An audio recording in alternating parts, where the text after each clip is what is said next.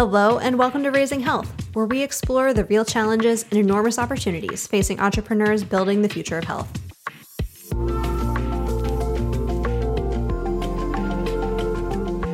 I'm Olivia.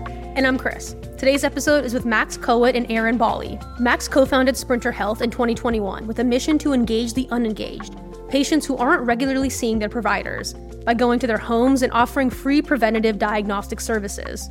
Eren founded Carbon Health in 2017 to build a modern, tech enabled healthcare experience, starting with a chain of urgent care and primary care clinics.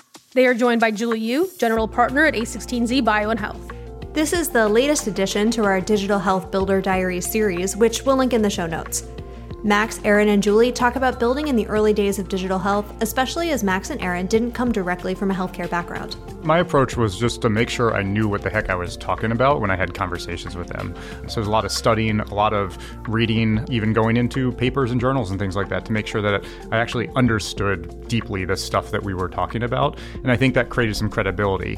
Someone derogatorily talked about how in, the beginning of our company they said there are some folks that come from tech into uh, healthcare and it looks like they're two guys in a hard drive. And that's exactly not what we wanted to be. They also dive deep on how they found product market fit the KPIs they use to track PMF, and how they've seen the investor landscape change. And I made it forbidden for team to look at other EHRs. I said, if in a product discussion you just take me a screenshot of some other EHR, you're fired.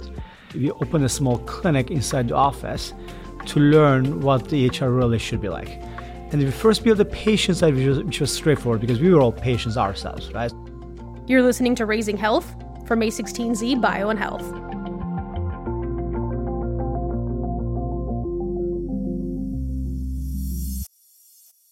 So we are here with Max Cohen, CEO of Sprinter Health. Hello. And Eren Bali, the CEO of Carbon Health. Hey. And this is part of our Digital Health Builders Diaries series. But uh, what's unique about Aaron and Max is that they are c- currently both building in healthcare, obviously, but come to us from outside of healthcare um, and previously have extensive experience building in the tech space.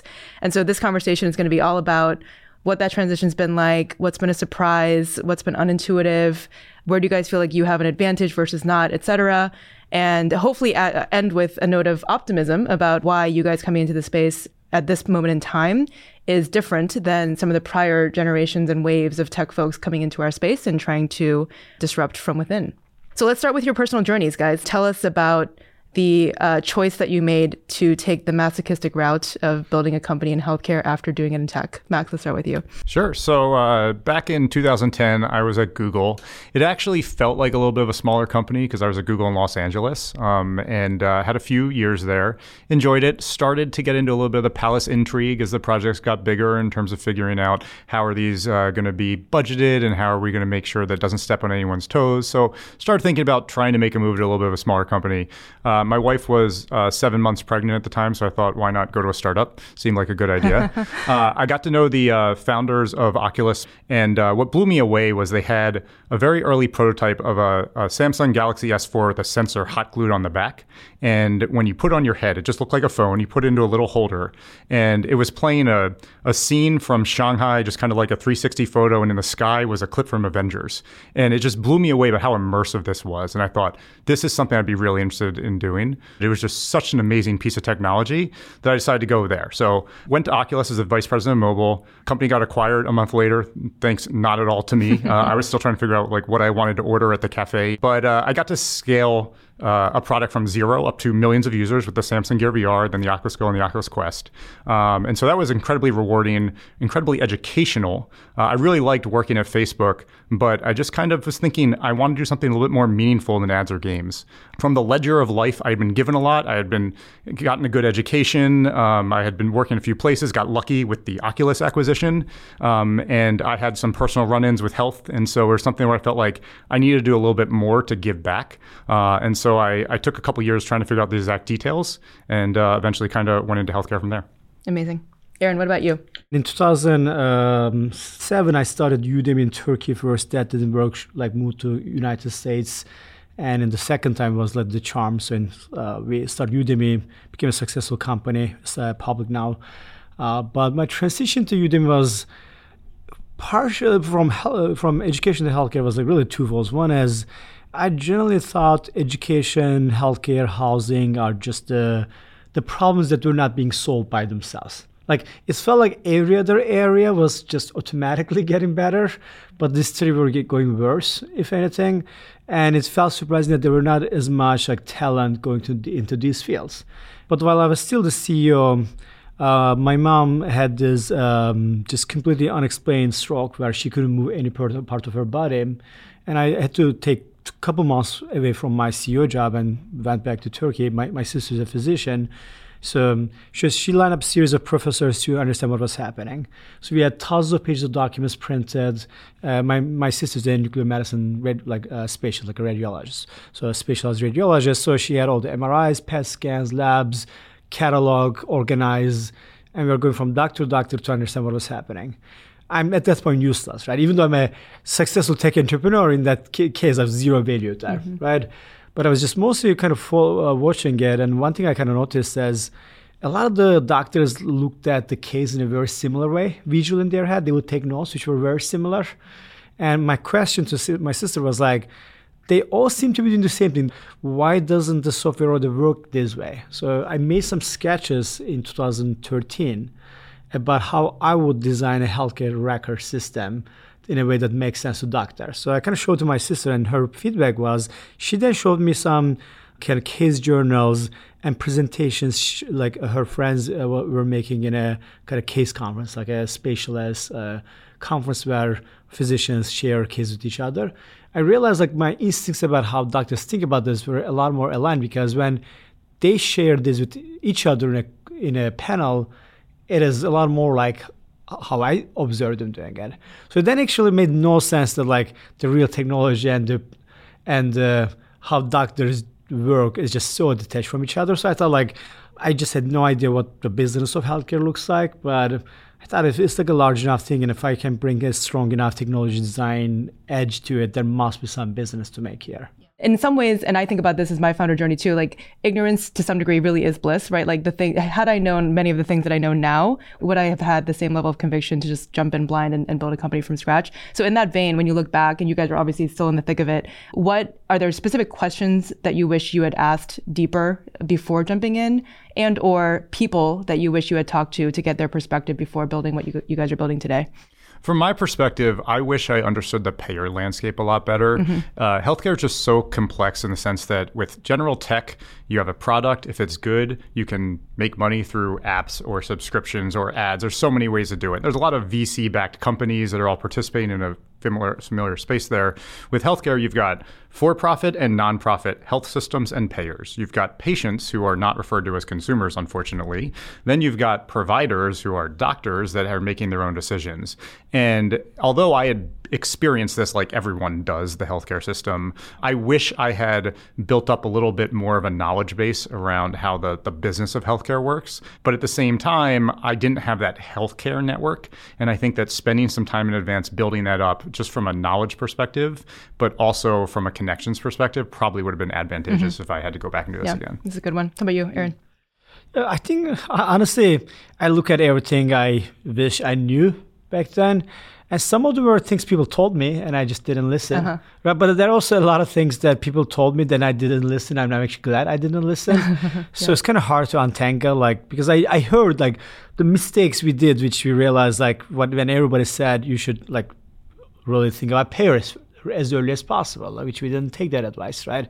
And that was, that turned out to be right advice. But there was like a lot of bad advice, right? So a lot of healthcare entrepreneurs, the feedback was just follow the money just like look at like a pocket of spending, some arbitrage, and that's how you do the things. Versus, I was a builder. I'm a I'm a designer, developer. Like that's my nature. So I like I don't like just like following the money and look for arbitrage. I like thinking about what problems are the most like unique and big to solve and try to go after them.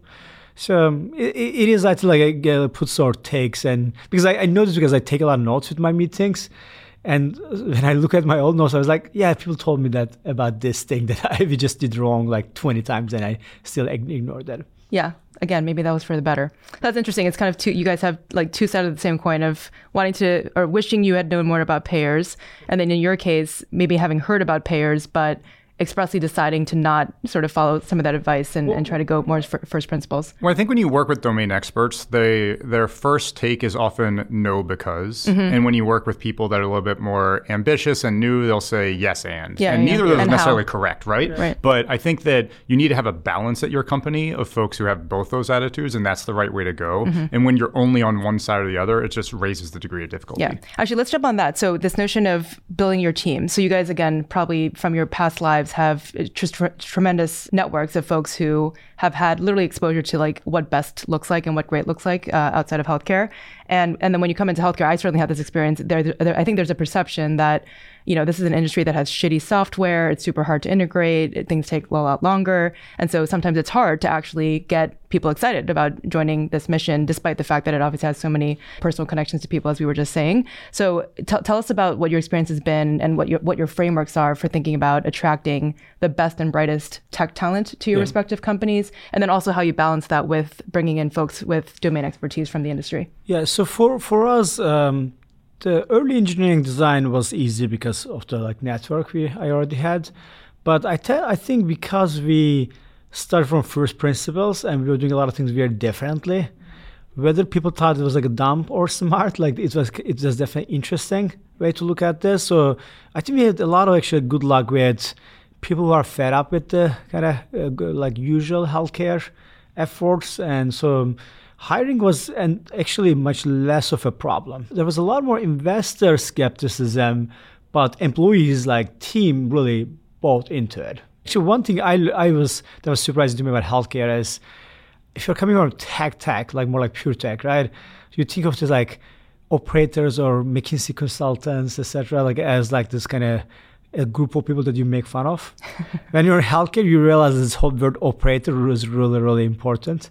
So those like consultants, those smart, general purpose people are actually really critical. I just I never appreciated how much like things like finance and operations really matter uh, until I got deep into healthcare.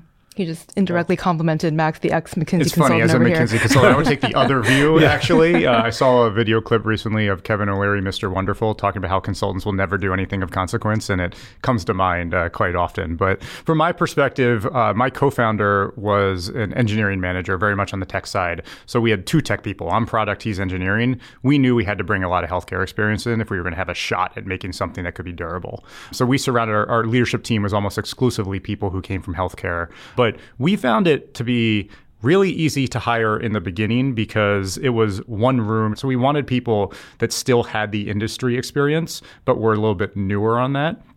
I would say in the middle levels of scaling, it gets a little bit more challenging to hire because now you're a little bit more interchangeable. There's a lot of companies out there that are between 50 to 400 employees. You're now competing with FAANG more, but you can't pay FAANG rates on things like that. And then I think it gets easier again when you get larger. You have more capital. Your equity is priced in a way that makes it a little bit easier. So from the curve of like bringing folks on, I think it's like easy then challenging then a little bit easier. If you can keep your team smaller and get more done, you keep your burn lower, gives you more time. There's like so many advantages to that 10 to 15 person company to really find that PMF in the beginning. What, how deliberate were you guys about bringing in quote unquote healthcare people and talk us through that first, you know, traditional healthcare hire, someone who's been on the inside, and how did you guys win them over? How did you guys convince them to jump on board?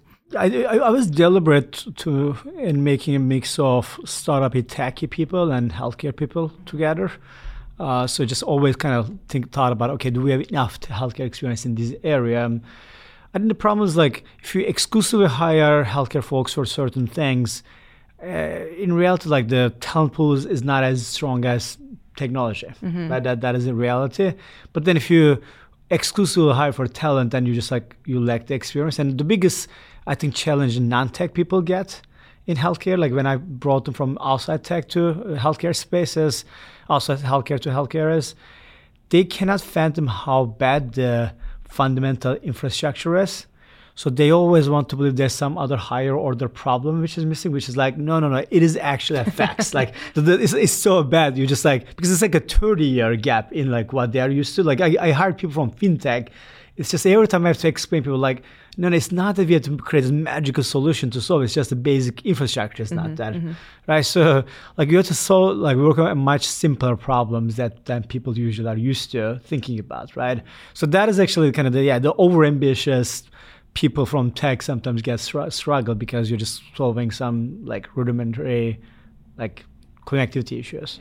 Well, my, my approach was just to make sure I knew what the heck I was talking about when I had conversations with them. And so there's a lot of studying, a lot of reading, even going into papers and journals and things like that to make sure that I actually understood deeply the stuff that we were talking about. And I think that created some credibility.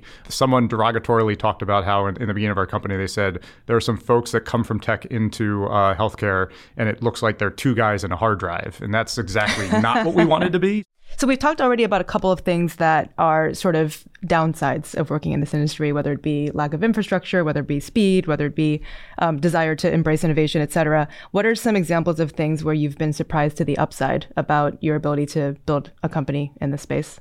I think this cliche about the healthcare, uh, the market is so big. Like you actually don't need to own it all to make it a big business, right? If anything, over time we learn to just like have a smaller market ambition because even that like any slice is big enough.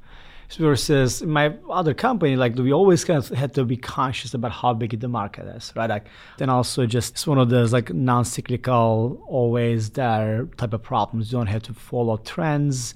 Yeah, and along those lines, I think that um, products can actually win in healthcare in terms of the total package. When you build a product that actually creates an ROI for partners, you can get in front of them because they're always looking to improve their operations. So you mentioned earlier, Eren, that part of the original vision for Carbon was really starting at the EHR layer of how could you build a different clinical workflow that actually mirrors how doctors think versus what we obviously have today, which is largely billing software.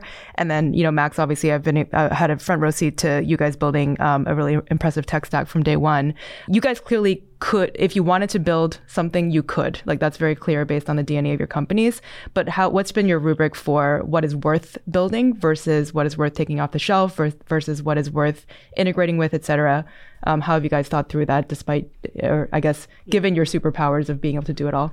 For us, the EHR was the the kind of the most I would say controversial decision. So, um, um, like EHRs were these things everybody hated, but also everybody had to use. But also people were complaining that they don't want to use any point solution which is not integrated to their EHR, which means like they were gonna use EHR anyways. Like this whole idea that like we have to innovate around the shitty EHRs, but we cannot touch them felt weird to me. It was like there's one thing where everybody spends all their time th- that is inherently broken and nobody else can fix it and we all have to just like dance around it just felt silly. I said like we have to start from this part right? This is like the most broken most important piece. And not only we never used an ehr in the the way i approach is okay we have to build ehr right? But i don't want to make a slightly nicer looking version of some other bad software.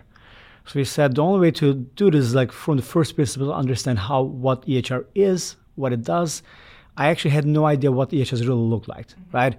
And I made it forbidden for team to look at other EHRs. I said, mm-hmm. if in a product discussion you just take me a screenshot of some other EHR, you're fired. We open a small clinic inside the office to learn what the EHR really should be like. And we first built the patient side, which was, which was straightforward because we were all patients ourselves, right? So we kind of knew what we wanted as as consumers. And then we slowly we, we just would make this like debates like what is the prescription, what is the medication, like what is lab, like what is vital, like how do we how do doctors think about those things? Like so we started building like from the inside out. And the last thing we thought about was billing versus just the opposite. Like most companies started with billing software, and then maybe 20 years later, didn't think about building a patient portal and a like a charting. We built the patient portal first, and then build the charting interface, and then really like three years later build uh, like billing si- billing side, which I'm glad we did because billing is like so ugly.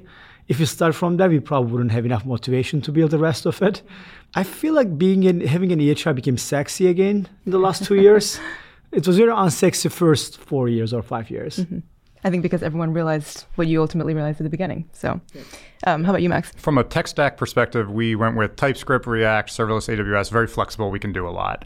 Uh, my co founder's fond of saying, don't build a castle in someone else's kingdom. It's kind of a funny mental image to me. I'm like, but nonetheless, for us, what did that mean? It means the core things like routing, logistics, uh, the patient engagement side, the checklisting, our engagement campaign management. That was all stuff that we had to own so that we could have full flexibility over. But we don't need to build everything. So telephony automation, uh, CRM, uh, the experimentation framework we use, compliance software. There are lots of good products out there, and uh, so it's it's always easy as a company that has a good tech DNA to say, well, we could just build this better. It's funny. We're talking about EHRs right now. I probably had two meetings about that today. Should we build an EHR? Should we buy?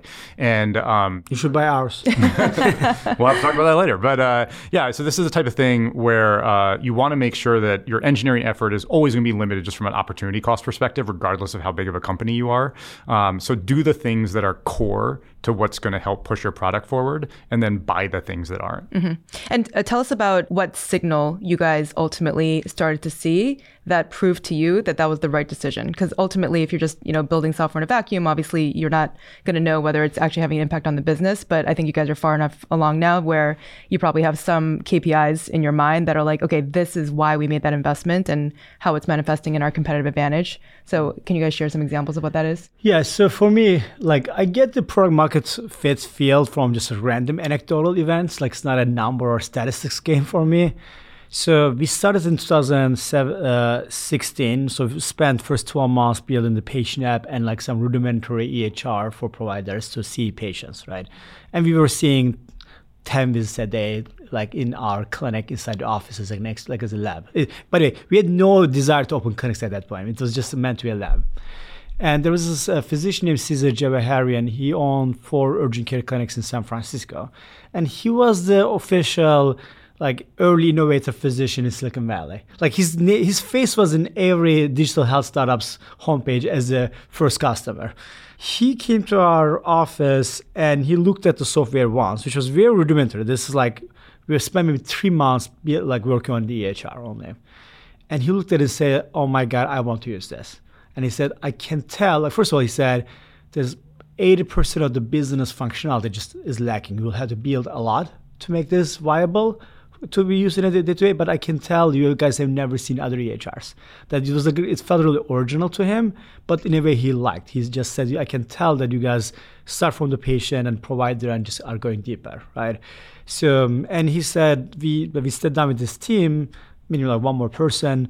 So, and we just made a list of like 300 features we were missing. The one thing about EHRs is that the surface area is so big, right? Yeah. And the reason nobody had really built a good EHR is just such a big piece of development, like it's like a rabbit hole. The more the more you get into it, like there's no getting out for like six more years, right? So at least. Um, so we just kind of it just gives a long, long long list, and in nine months we like powered through all of those functionalities and had his clinics switch to our EHR, like the the platform we built. So it was really just like him just kind of seeing even the early prototype and just actually committing his like three four clinics like a sizable like I don't know like yeah, a five ten million dollar business he owned, he just fully invested in our software platform. So that I think his um, desire to actually take a bet on this was the biggest uh, like uh, signal for PM, PMF for me.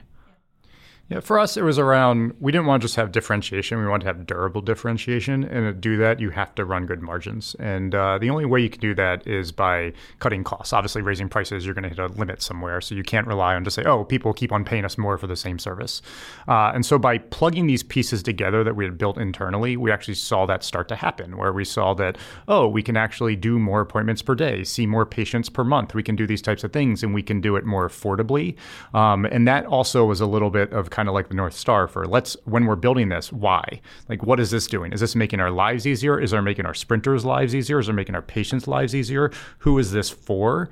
And so I think kind of asking those types of questions led us to say, these are the types of things that make sense for us to build versus for us to buy. Mm-hmm. You guys are also um, sort of indirectly uh, conveying a point of view that is near and dear my heart, which is around can you even get credit as a business for just being a software company in healthcare? And you guys are both full stack businesses right now, which is, you know, you have the benefit of A, being able to ride existing rails of payment and reimbursement and, what, and whatnot to actually get paid for your business, while also manifesting the benefits of your technology do you guys agree with that? And do you feel like there is a viable path? Like, had you started again uh, anew with just the technology layer of what you guys have built and gone to market with that as, as, a product, if that would have achieved the same level of results that you guys are seeing today? So I wince every time someone in healthcare says IT. but that's the, the that's there's like a different yeah. way of thinking about the technology parts and so i think it's really challenging if that's all you can do because even if you have a system that were you to sell it to Optum or Centene or someone that could save them hundreds of millions of dollars, how are you going to navigate the interior infrastructure there to be able to get that in place, to be able to get that live. I think it's really hard to just be on the software side to support other partners. When you are full stack, you might be able to get there later because you have such incontrovertible proof that this really does add value. And so I think that as a secondary thing that can help. But if you start, of course, we're biased, right? Because we are full stack. But if you started that route, I think it would be a lot of time trying to find the first couple customers. And then it might fail even if the software solution was perfect, but because of an implementation detail. This is why when we work with partners, we try to avoid EHR implementations. I mean, if you can do it outside of the EHR, it's so much better. Um, I just think that these challenges are not going to go away in the next 50 years in healthcare because of the way everyone's constituted. Mm-hmm. I think uh, my advice generally for healthcare, people who want to sell healthcare is deployment in healthcare is a big barrier for any kind of software. I think like uh, like the successful companies are either platforms that are like maybe difficult to deploy, but like cost a lot of money. So you can at like get like some momentum. Like for example, the actually EHR type of deployment is like it's heavy.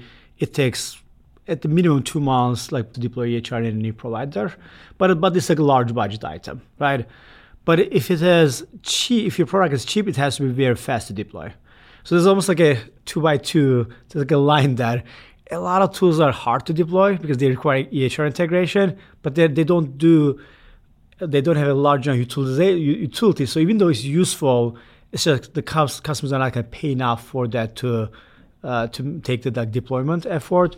So I think it's really like the you have to find kind of sweet spot, fast to deploy, fast to sell. I think this is the place I like the, the, a lot of tech entrepreneurs like usually our instinct is like we think about we think about a problem and we say what's the best way to solve this problem. I think the way you have to think about in healthcare is like what is a good enough solution that is just that, that is going to be fast to deploy. And part is because there's not really this concept of like AI takeoff in healthcare. You don't have a product that just suddenly gets self installed everywhere and can be absolutely huge. And so you're going to have to go through each individual's needs and their concerns. And that's just going to, again, raise the level of difficulty a little bit. Well, there was, it's called ChatGPT, except all the hospitals shut it off for their employees. So they stifled their own opportunity there. Okay. Uh, the other dimension that we haven't touched on yet, which is another huge distinction, I think, between sort of tech, traditional tech, and, and health tech is venture capital and fundraising landscape. And so, you know, again, as someone who started a company back in the 2010s era and comparing it today, even now, you know, we all think it's like still very early, but it was nascent, right? 10 years ago, um, you could count on one hand basically the number of VCs that uh, were investing in. It, it, was called healthcare IT back then, before digital health. And now I think we can all agree that there, there's relative maturity on the early stage VC side. But one thing that we certainly observe and that we're um, doing a ton of work around is what's that next phase, that growth stage market of, of health tech, I think that's probably the next um, sort of big bastion of opportunity to really grow with the market as all of these early stage companies that got funded in the last few years kind of grow up. Do you think there there do need to be dedicated investors for this particular sector? Do you think there's benefit to having it just be broader tech that's kind of coming into our space or something different? There's obviously no one size fits all for this. Uh, that's the case for pretty much any question you could ask. But specifically for this, I think that that nascency of the market that you were talking about, there's such a long lag between companies that find PMF and then eventually go public that even though 10, 15 years ago, there were a number of great healthcare companies that have gone to success, there's still not enough of them. And so because of that, you need a little bit more of a leap of faith. And if you're not as comfortable with the subject matter, it's going to be harder to take that leap of faith. I know when I was first talking to investors a few months ago, I had to explain value based care to some of them. And that's probably not a good fit for someone who would join a future round for us. It's probably a different, like a uni- more unique problem because at Carbon Health, My approach wasn't really innovating in healthcare space, to be honest. It was more like there is like I almost did not want to innovate in the form of care type of care. I just wanted to make the tools and experience a lot better, more like just solve the actual infrastructural problems. So it actually didn't require too much healthcare understanding to just like understand what it is. So I had more like the non-healthcare investors, which understood like these things are bad, they're big, that they need to be improved. Mm-hmm. Yeah, it's funny. I was talking to someone recently. We were having a conversation about how do you value companies, and obviously public market comps are like a you know general way to to think about evaluations. And you know they made the comment that as it turns out, the best comparables for digital health companies right now are still private. So just to close this out, let's dash a little bit of optimism in this conversation. There's been, uh, and a bit of the tarnished view of, of tech coming into healthcare has been on the basis of prior generations of entrepreneurs who did come in. What do you guys think is different this time in terms of your ability and your own personal experiences of coming into a space where you had really little to no domain expertise, but have been able to build very complicated businesses in a very complicated industry as quickly as you have?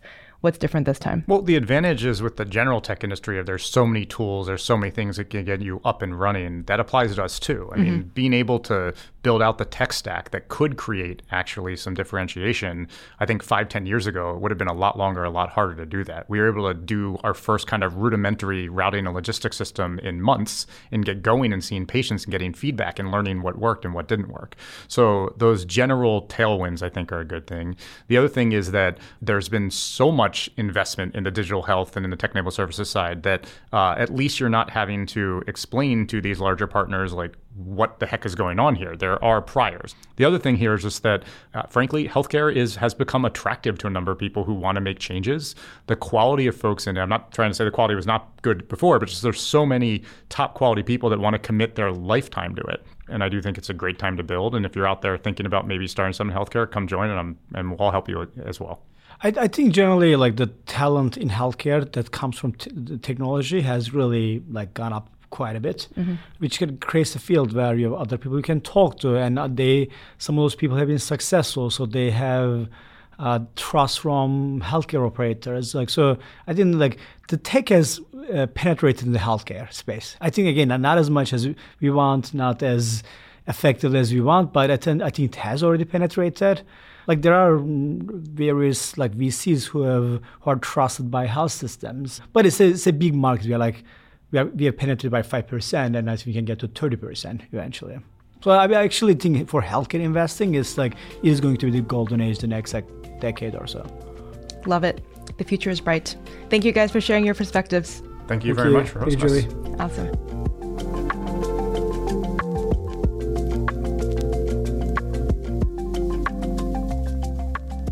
Thank you for listening to Raising Health. Raising Health is hosted and produced by me, Chris Tatiosian, and me, Olivia Webb, with the help of the bio and health team at A16Z. The show is edited by Phil Hegseth.